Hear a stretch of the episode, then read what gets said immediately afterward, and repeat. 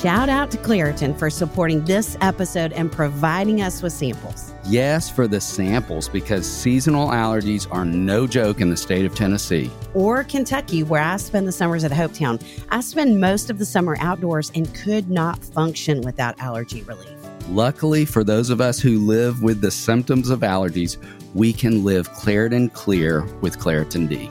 This double action combination of prescription strength allergy medicine and the best decongestant available relieves sneezing, a runny nose, itchy and watery eyes, an itchy nose and throat, and sinus congestion and pressure with ease. You just described my exact state in waking up, minus the need for coffee. I've been taking Claritin D for my allergies for years, and it's been an absolute life changer. I can be outside with the kids at camp without my eyes watering like a fountain, and I can speak without feeling like a frog has jumped into my throat. But at Hopetown, a frog could jump into your boat or your bed, and Claritin can't really help with that. That's true, but they've got allergies covered. Ready to live life as if you don't have allergies? It's time to live Claritin Clear.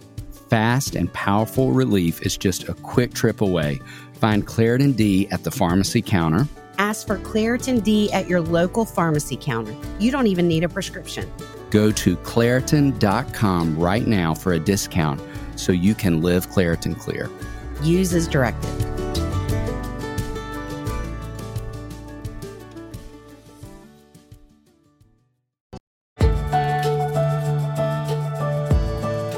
Welcome to the Raising Boys and Girls podcast. I'm Sissy Goff. I'm David Thomas. And I'm Melissa Trevathan.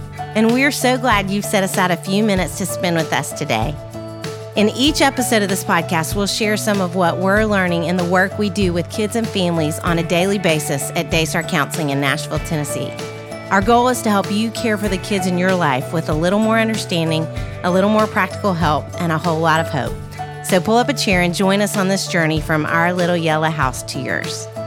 The Raising Boys and Girls podcast is brought to you in partnership with Minno.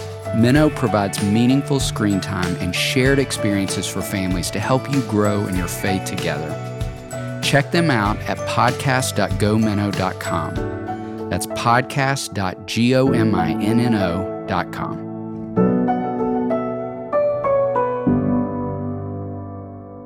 Hi, David Thomas. Hey, Sissy Goff. How are you? Doing well. How are you? I'm doing well myself.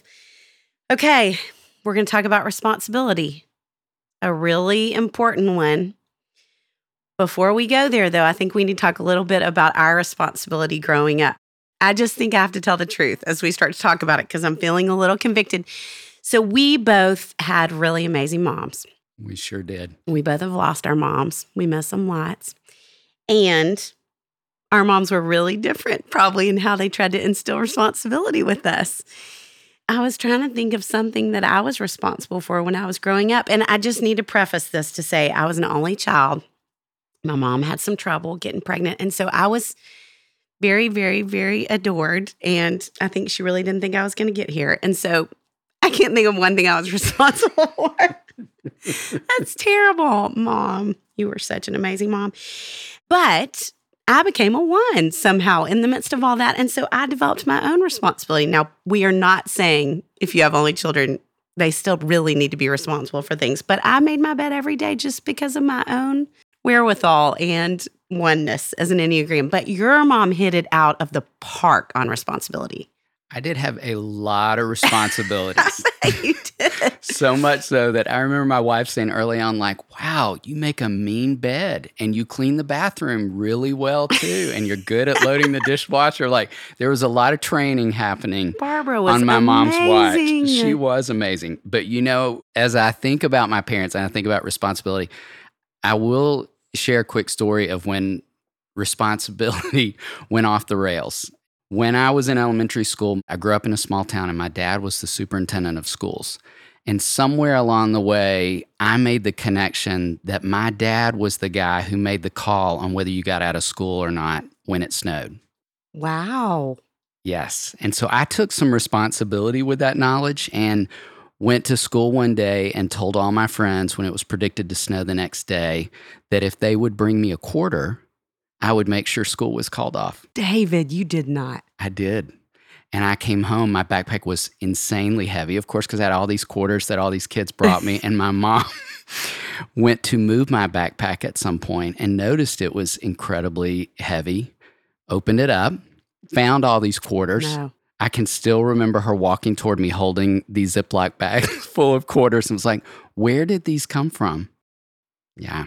What'd you say? My very responsible mother sent my responsible self back to school that next day with an apology note I had to read out loud to the whole class and hand their quarters out. Say I did not have that power. Good. hmm Doesn't that sound just Barbara like my mom? Thomas, She was the I best. know it was a lot of money too, and I was so excited about having that power for a little bit of time.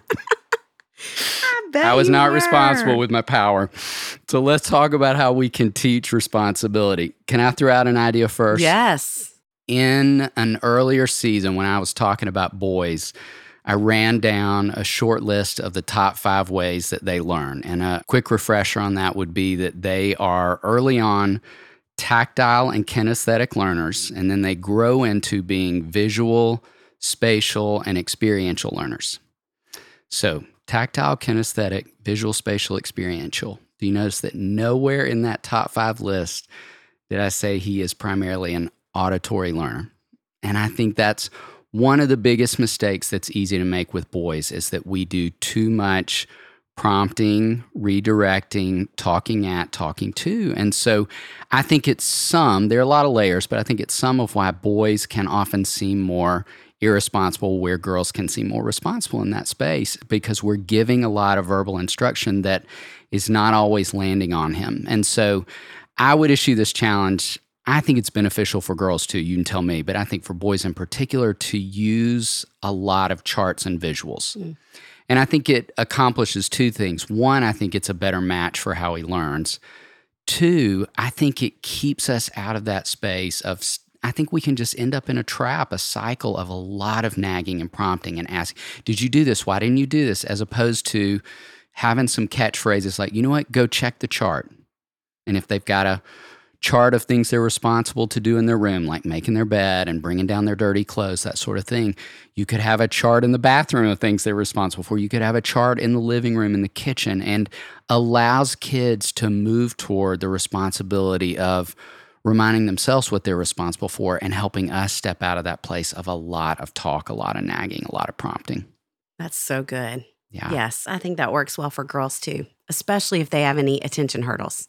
Yes. it can be really important. So I would add to that that we want to start really young. Yes. If we're starting young, we're talking about young, we got to talk a little bit about Henry. Always. should. always my little almost three year old nephew. And you know how one of his best avenues for learning responsibility right now is Daniel Tiger.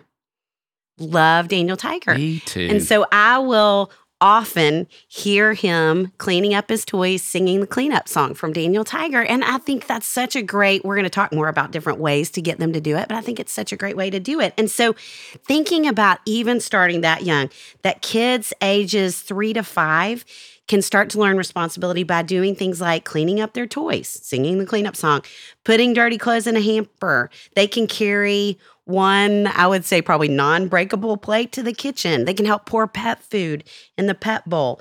They really love to clean, even though they're not very helpful. Also, one of Henry's favorite toys on the planet is a dustbuster. So, giving them a little dustbuster or a little broom, things like that. Five to six year olds can help with setting and clearing the table. They can help with loading and unloading the dishwasher. They can do a little bit of cooking. They can help pull weeds, water flowers, all the things in the list before. And typically before six, we probably want to do the task with them or nearby them. And then, of course, the older they get, the more they can do. So, six to 11, we don't have to supervise them anymore. They can take out the garbage. They can keep their rooms clean. They can learn to help with laundry. There's so many different things. And teenagers obviously should be doing things, helping around the house. They're not going to want to probably as much. That pleasing you bone is not as strong at that point. But I think it's so great to still require it. What would you add to that, David? You know, I was thinking back on us talking about the ages and stages, and I have laughed over the years and said, when I talk about stage three boys, which is nine to 12 year olds, I talk about how they are at their best when they're outdoors and unplugged. Like mm-hmm. not on technology, outdoors, exploring the world. And that stage four boys, which is 13 to 17 year old boys, are at their best when they are employed mm. and exhausted from a sports practice. They're at their best when those two things are in play. And when I think about the employed piece, I really do wish that every kid by the time they graduate from high school could have at least one part time job even if that's not employed by a place, you know, to have done some babysitting, to have say, done some babysitting, yes, yes, pet sitting, lawn mowing, car washing. We could run down a list. I just met with a kid this week who has an unbelievable pet sitting business. I mean, I'm convinced he may be making more than me at the current moment. Like it's just amazing. And he has passed out flyers all over his neighborhood. And it's so fun to see not only the sense of purpose he's experiencing through that, but what also happens with kids when they have these opportunities is they learn to save money, they learn to steward money, they learn to give money away, spend money wisely, all those things. The other things that I think come from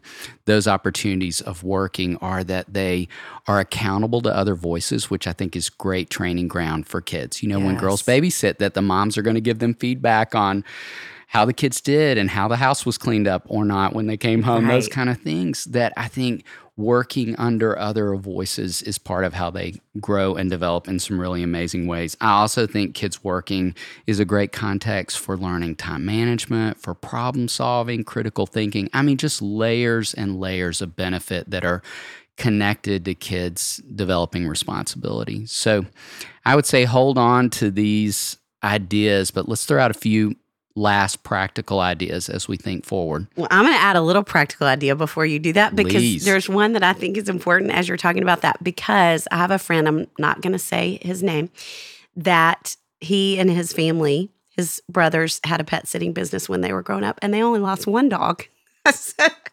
it might be good as you're thinking about helping if your child is going to do that to give some really good strong instructions and i think you did that with lily with your daughter before she would yes. babysit I feel like you said, now you clean the kitchen when you're there, yes. that we give them some practical tools. So maybe before they have the other voice, we're the first voice giving them yes. some guidance, especially adolescents whose frontal lobes aren't finished developing. I think my wife said to our daughter, like, the worst thing you could do to a mother is have her come home after a night out to a dirty kitchen. Yes. So don't ever forget to clean up. I love that. Because that's so key. Yes. So, yes, you're right. Good coaching on the front on side, the front good end. accountability on the back side. Yeah. That's great. We are so thrilled to be partnering with our friends at Minno to bring back the Raising Boys and Girls podcast. We all know that devices are here to stay. So if you want to make screen time meaningful for your kids, Minno is for you. A new streaming service designed just for kids. Minno has over 2,000 episodes of fun and faith filled shows that have been carefully curated by moms, dads, and church leaders so it's safe for your family. Check them out at podcast.gominno.com. That's podcast.gominno.com to start your free trial.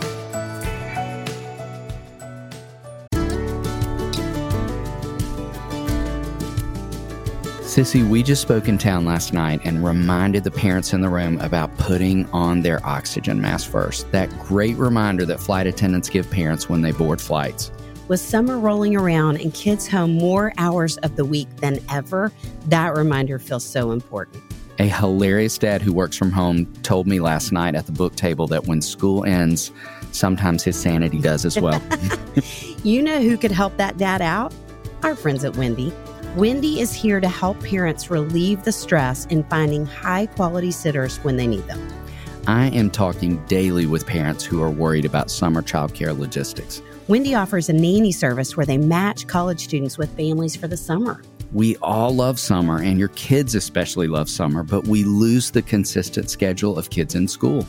This creates all kinds of problems. Thankfully, there is a solution to this problem.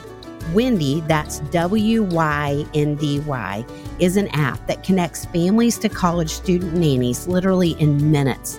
These college student nannies are background checked, interviewed, and honestly just awesome. Wyndy has been around for seven years. Over 20,000 families have used Wyndy to complete more than 140,000 jobs. There are hundreds of qualified college student nannies on Wyndy ready to work near you. Families have greater childcare needs in the summer, and college students are looking for jobs. Wyndy is here to match families to these college nannies. Everybody wins. This could be part time or full time. Wyndy has a match for your needs. All you have to do is go to wyndy.com slash RBG to start a search for a nanny. And as a special offer, they are going to knock $50 off your search if you go through that link. Wyndy provides top notch service, but at a fraction of the cost of a traditional nanny agency and no ongoing fees. Here's how it works go to wyndy.com slash RBG to start your search. A Wyndy concierge will find great matches for your job and set up interviews for you. You choose the one you like. Get started now because there are a lot of parents out there looking for nannies for the summer. Go to wyndy.com slash RBG.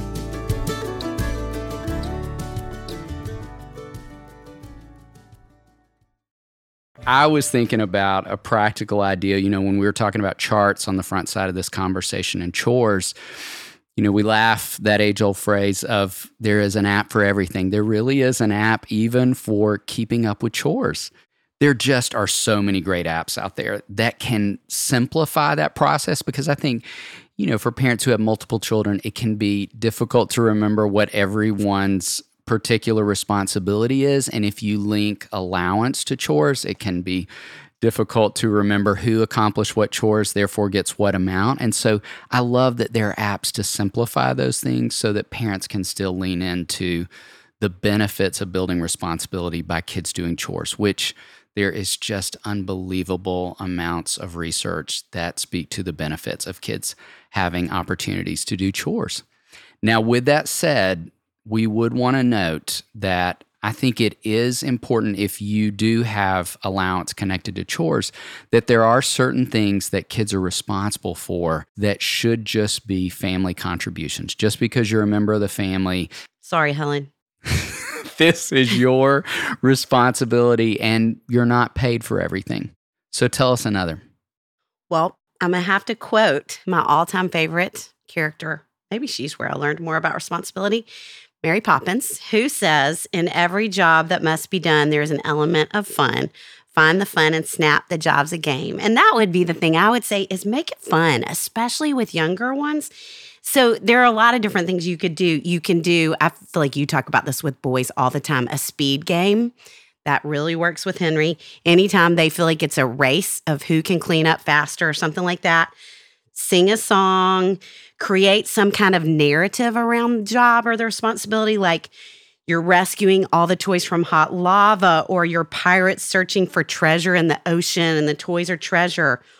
And something we have to say, I feel like every other episode, maybe we mentioned this, but a great way, and research has proven that a great way to teach kids responsibility is to get a pet so they can even work towards proving that they're responsible enough to have a pet if they're wanting one and that they're showing that they're doing the chores and things that are required. So make it fun and get a pet.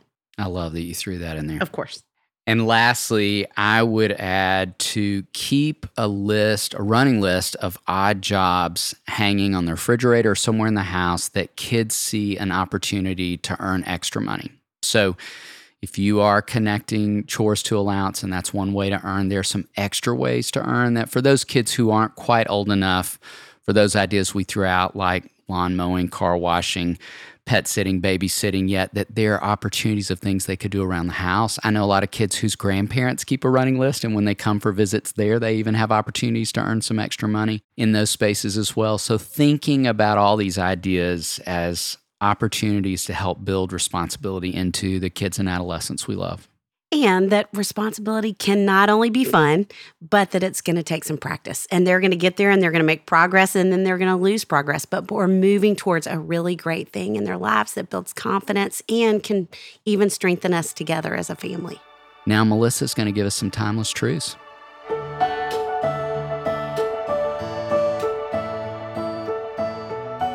About 25 years ago, I bought a lake house up in Kentucky. And that lake house became a gathering place for groups of kids from Daystar. All summer long, different age groups would come up. We called it Hopetown because it was a place that spread hope to those who were having a hard time. And then we began to add on. I think the first thing we added on was a screen porch, and I can still see all the families, the kids, their fathers, moms out there painting, cutting wood, standing on the ladders, building that screen porch. And then there was a cottage so that guests could stay.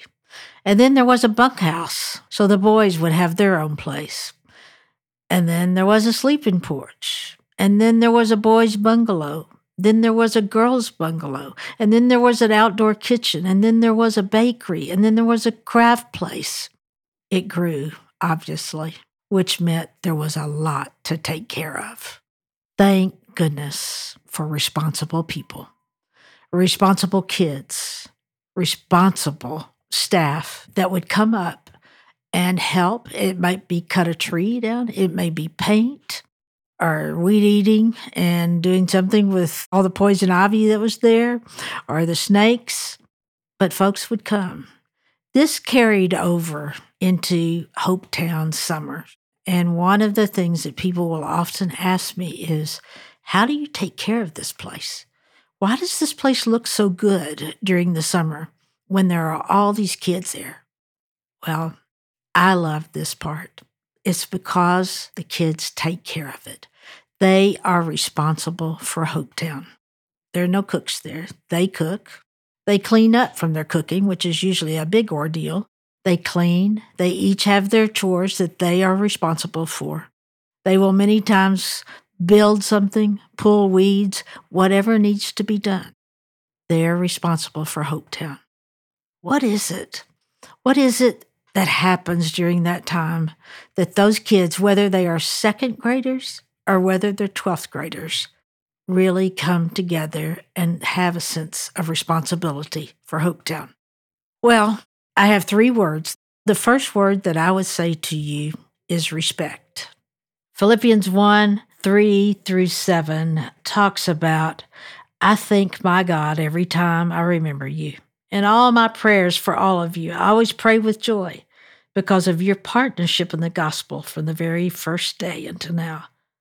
Being confident of this, that he who began a good work in you will carry it on to completion until the day of Jesus. This is one of my favorite scriptures that is a promise that He has begun a good work.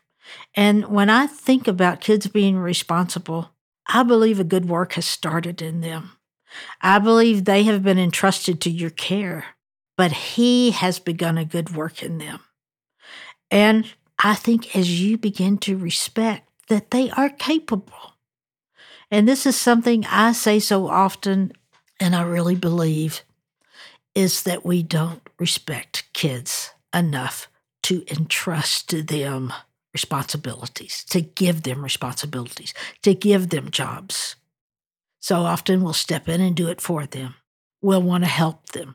What I have seen with the kids at Hopetown is when you believe they're capable, you respect them when you give them responsibility and you remember that it's God who began a good work and He has entrusted them to your care. Don't do it for them. Respect that they are capable at a young age to be responsible. Of course, it's age appropriate.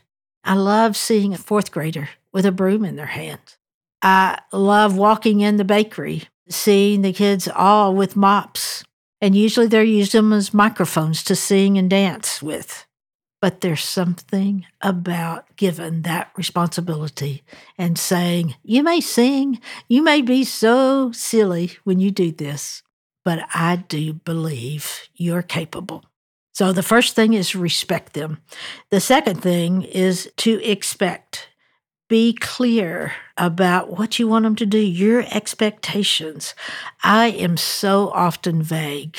A lot of times it's like, I want you to go in and clean your room. Or I'll say at Hopetown, somebody clean the Jeep. And then they'll come back 10 minutes later and say, it's clean. and I walk out and they did nothing that I wanted them to do. But I didn't tell them specifics. You may say you have a responsibility with your younger brother to be kind, and then tell them kindness for you today means you're going to help him put that puzzle together and you're going to encourage him. You're going to say, Good job. Give them expectations. I love the list in Colossians 3 12 through 14. There's so many lists in the New Testament, and, and I have found kids love descriptions of something and can choose and look on there. Here's where I'm strong. Here's what I do really well. And here's what I mess up so often.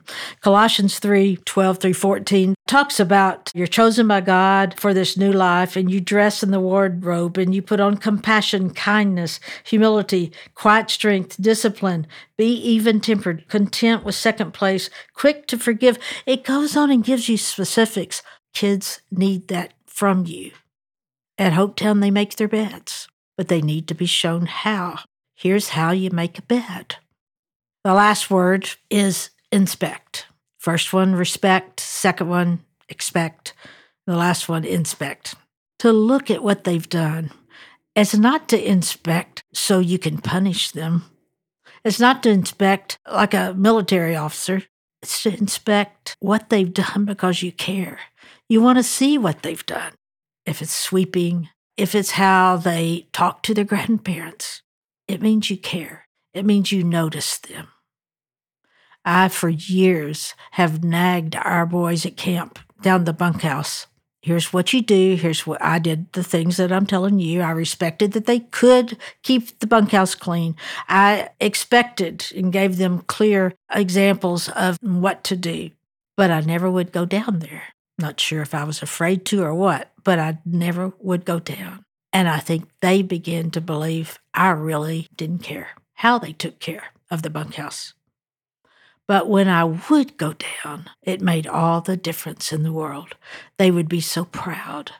They knew I cared about them and how responsible they could be. And with that, as the last thing I would say, is encourage them.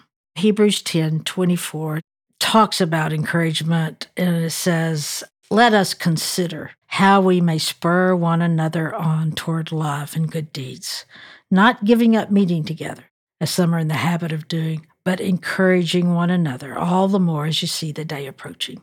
How can we spur them on? Is by encouraging. I can't thank you enough for helping me paint this table. Wow, you have made such a difference in your brother's life just saying to him, I am so proud of you, way to go. Encouraging and helping spur them on to responsibility. So often we do what we don't want them to do is criticize or complain. If you had done it this way, let me show you how to do it. I've told you five times. If you're going to clean the Jeep, this is how you do it. Our criticalness can be so deflating.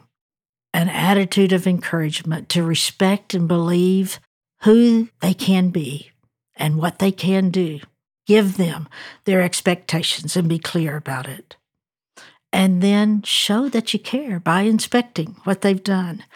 And as you look at what they've done, encourage, spur them on as they are entrusted to your care. The Raising Boys and Girls podcast is brought to you in partnership with Minno. Minno helps you make screen time meaningful for your family with shows kids love and values parents trust. Check them out at podcast.gominno.com. That's podcast.gominno.com.